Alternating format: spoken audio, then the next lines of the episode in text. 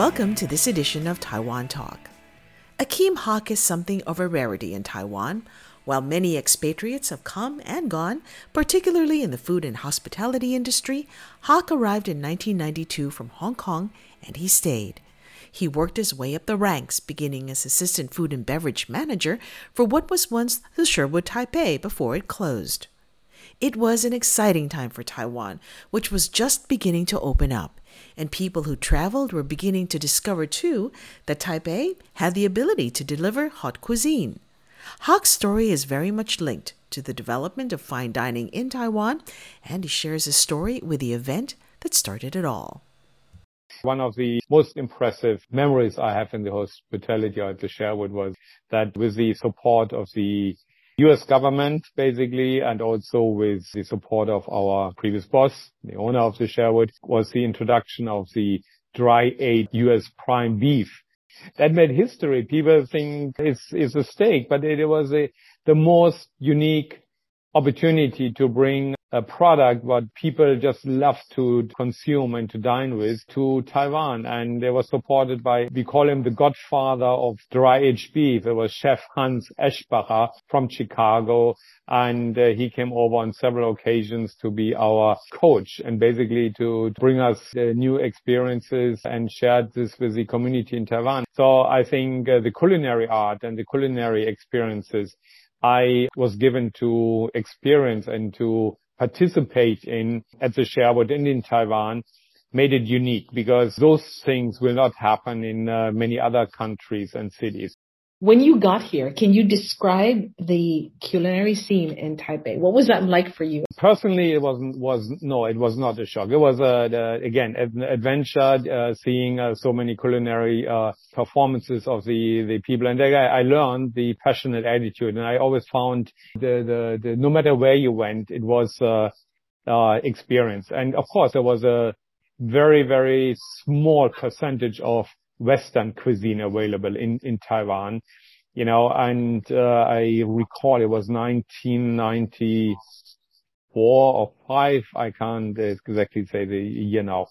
Um, I was invited as a judge, uh, to participate at the beef noodle, uh, soup contest or competition in Taipei. That's, that's unbelievable. They were so unique and, uh, we had like a hundred participants from all over and then uh, eventually we had the final 10, eventually the final five, and then the last three. That was uh, so much fun to participate in something like that.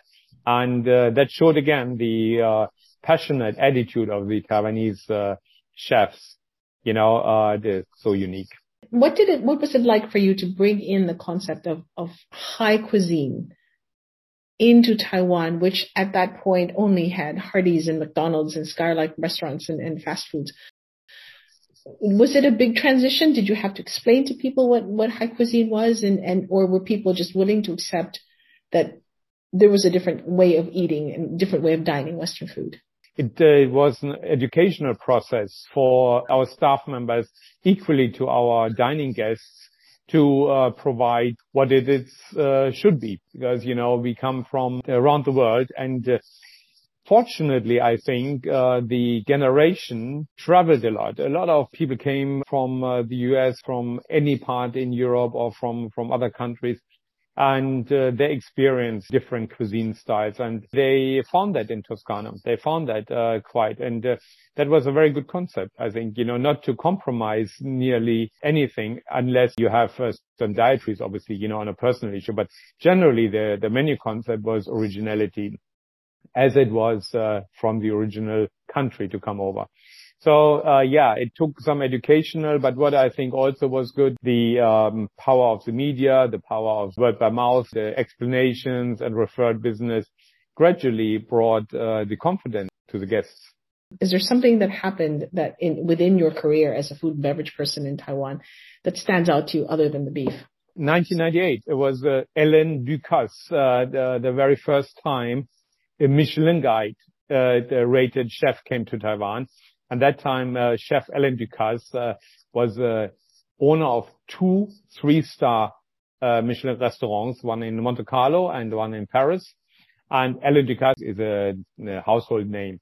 You know, mm-hmm. people know him basically, and uh, he um, came over from uh, property in in uh, Monaco, Monte Carlo, and uh, so we hosted at the at that time the very first time uh, Michelin chef, and on top of it, a three-star rated uh, Michelin chef with two uh, three-star restaurants. And uh, of course, that was an iconic event, and that set the stage for many, many return events with the Michelin chefs. And eventually, the Michelin Guide was uh, launched in Taiwan a couple of years ago. Basically, it was an iconic start to bring international high-rated cuisine, and that took place um, six days. So, what direction do you think Taiwan is going to go from here? It's got its own Michelin book. I, you know, I think the Taiwanese are great in the Asian cuisine, in the Chinese cuisine, the Taiwanese cuisine. You know, how you um, identify now their cuisine styles, you know, and um, I still believe the countrymen, uh, no matter which country you come from, shall be the leader of the uh, country cuisine you provide. So um, luckily, a lot of uh, Taiwanese people, they went abroad, they studied, they bring in uh, culinary. We have great chefs here, Taiwanese chefs here in Taiwan, who provide amazing uh, cuisine concepts on the uh, Japanese side, some Western uh, cuisine concepts. I encourage actually the the owners of establishments uh, to be more on the uh, supportive side to bring in international players, because again, you know, a vision is uh, there for many uh, young entrepreneurs. Nonetheless, again, same all around the world. You know, you still need to have uh, input.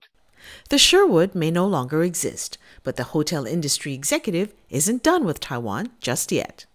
All at the moment I do is uh, to basically pray that we have visitors coming to Taiwan again in the near future. I think that's uh, a goal of many of us and uh, to continue to do things. You know, uh, so that's it. I'm in a in a project uh, development at the present stage we do a hotel project in uh, Hualien.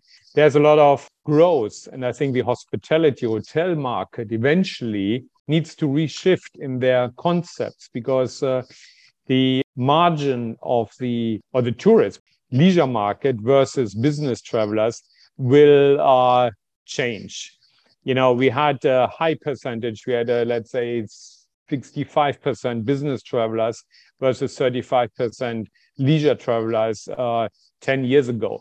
Um, the last five years, um, or maybe two, three years prior to the pandemics, uh, we do had uh, a change already. We had a shift of a leisure market towards business travelers uh, and uh, the leisure market to about 55, 60% already.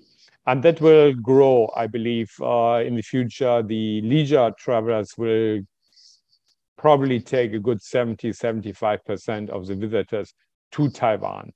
That was Achim Hake, former general manager of what was the Sherwood Hotel. And that was this week's edition of Taiwan Talk. Thanks for listening. Do join us again next time.